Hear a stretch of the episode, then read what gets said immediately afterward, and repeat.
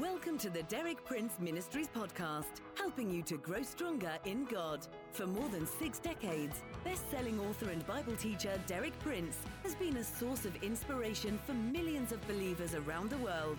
You too can benefit from his compelling biblical insights. And now, Derek Prince. This week I'm sharing with you on a theme that is at the very heart and core of the whole message of the gospel. The theme of identification. By identification, we mean making yourself one with someone else. The essence of the identification that we are speaking about in this series of messages is the identification of Jesus with the human race. How he became Son of Man. How he became truly man without losing his divinity. How he became identified with man and how on the cross that identity came to its climax when the Lord laid upon him the iniquity, the rebellion, the guilt of us all. And then we spoke very briefly about the other aspect of the exchange, that which is made available to us, and I summed it up in the one word peace, shalom, completeness, wholeness, harmony, well-being, spiritual, mental, physical, being totally what a person ought to be. That's what's offered to us. I emphasized particularly in my last talk the sixth verse of Isaiah chapter 53, where Isaiah says, We all, like sheep, have gone astray. Each of us has turned to his own way, and the Lord has laid on him, on Jesus, the iniquity, the rebellion of us all. I emphasize that the root problem of the human race is self-will. It's going our own way. It's not necessarily committing some dramatic sin like murder or adultery or stealing, but it's just turning from God's way and going our own way, turning our back on God, doing our own thing, living by our own standards, pleasing ourselves, making ourselves the center of the universe.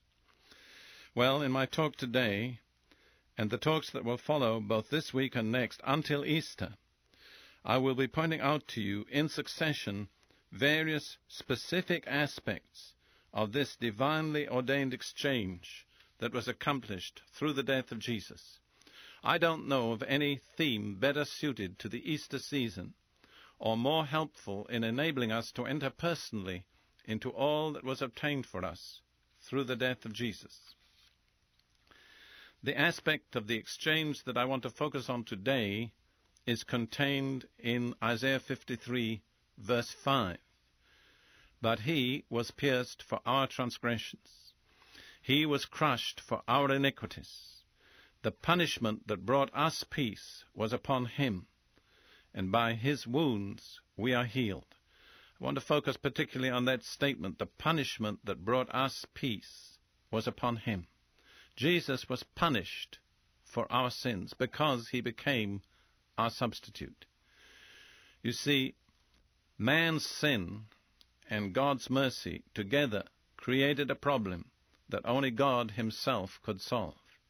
God longs to be merciful. He longs to forgive. But at the same time, justice is the very foundation of His throne, and God cannot forgive on any other basis but that of perfect justice. He cannot compromise His own justice to forgive. This paradox, this tension is stated in a revelation that the Lord gave to Moses. In Exodus chapter 34, verses 5 through 7, Moses had cried out to God. He said, Let me see your glory. And then the Lord came down and gave him a personal revelation of himself. And these are the words in which it's described there in Exodus 34. Then the Lord came down in the cloud and stood there with him, that's with Moses, and proclaimed his name. The Lord proclaimed his own name. And he said this, the Lord. And then he passed in front of Moses proclaiming, the Lord, that's the sacred name, the Lord, the compassionate and gracious God, slow to anger, abounding in love and faithfulness, maintaining love to thousands, and forgiving wickedness, rebellion, and sin. Yet he does not leave the guilty unpunished. Notice the tension. God forgives, wickedness, rebellion, and sin, but because of his justice, he cannot leave the guilty unpunished. So there's, if I may call it, the great problem for God. He wants to forgive the sinner, but he cannot condone his sin. His justice demands the punishment of the sin. His mercy longs to offer the sinner forgiveness and pardon. How could that problem be resolved? Only one person could resolve that problem God Himself. There was only one way that He could resolve the problem. It was through the sinner's substitute, through Jesus, the Son of Man, the last Adam, who became legitimately and totally identified with the sins that we'd committed, and then suffered their full penalty, so that God's justice was satisfied, and he was free without compromising his justice to offer forgiveness. Paul states this in Romans chapter 3, verses 25 and 26, speaking about the substitutionary death of Jesus. God presented him, Jesus, as a sacrifice of atonement through faith in his blood. That word sacrifice of atonement is also used to denote the mercy seat that covered the ark and the tabernacle of Moses.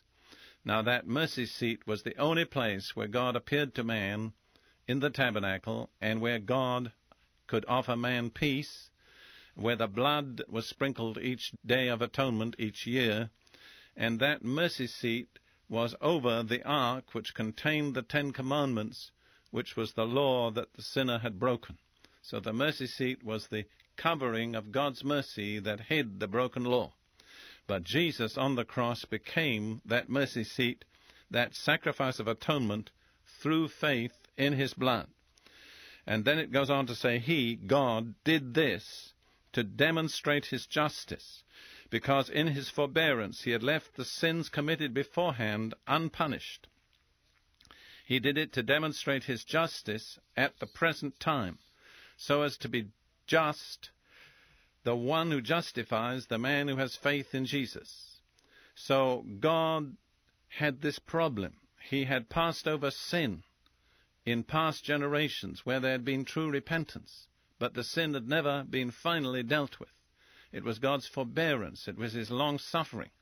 It says about the sacrifices that were offered under the Old Covenant they could not finally take away sin, but in them there was a remembrance again made of sins every year, and each day of atonement for the Jewish people, their sins were covered for one more year, but never finally dealt with.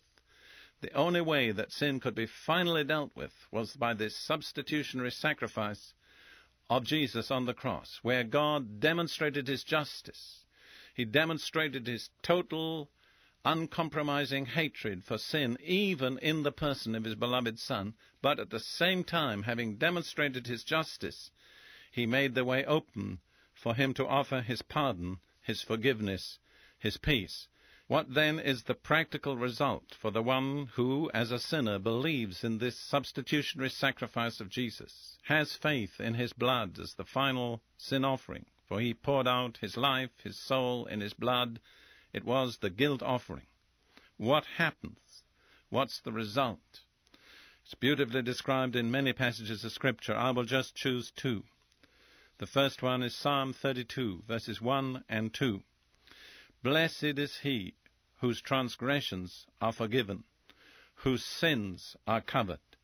Blessed is the man whose sin the Lord does not count against him, and in whose spirit is no deceit. Where it says in English, blessed is he, the Hebrew phrase is stronger. It's, oh, the blessednesses, the countless blessings that come to the man whose transgressions are forgiven, whose sins are covered by that mercy seat that covered the broken law that I spoke about just a little earlier. Blessed is the man whose sin the Lord does not count against him. Notice there isn't a man who hasn't sinned. That's not the blessedness, because there is not such a man. But blessed is the man whose sin the Lord does not count against him, whose sin has been covered by the mercy seat, whose punishment has come upon another, the sinner's substitute, and in whose spirit there is no deceit. We have to bear in mind that we have to be absolutely sincere, open, and honest with God. It's no good trying to trick God. It's no good trying to fool God with mere external religious appearance. There has to be absolute openness and honesty in our spirit toward God. We cannot cover anything up. We cannot excuse anything. We simply have to put our faith solely and totally in the sinner substitute, the Lord Jesus Christ. And then in the New Testament, in Romans chapter 5, verses 1 and 2, these words are used to describe the consequences of this transaction whereby we accept the fact that Jesus was punished for our sins, that we might have peace, shalom, wholeness, completeness. I've spoken about that word. This is what Paul says there in Romans 5. Therefore, since we have been justified through faith, acquitted, counted righteous, we have peace with God through our Lord Jesus Christ, through whom we have gained access by faith into this grace in which we now stand and we rejoice in the hope of the glory of God. There are some of the consequences. When we have accepted this sacrificial, atoning death of Jesus on our behalf, we have peace with God. God's wrath has been dealt with. He no longer counts our sins against us. We no longer need to tremble as guilty sinners. We no longer need to feel guilty and unworthy. We've been justified. We've been acquitted. We're accepted. We have the right to the presence of God. We can move by faith into the grace of God in which we stand, something that is that we can stand in, something that's solid, that's permanent. And finally, we rejoice in hope of the glory of God. So it's peace, it's joy, it's stability, it's firmness, it's assurance. Thank you for listening. For more inspiring teaching, visit our website at dpmuk.org forward slash podcast and like our page at facebook.com forward slash dpmuk to join our online community. Derek Prince, teaching you can trust.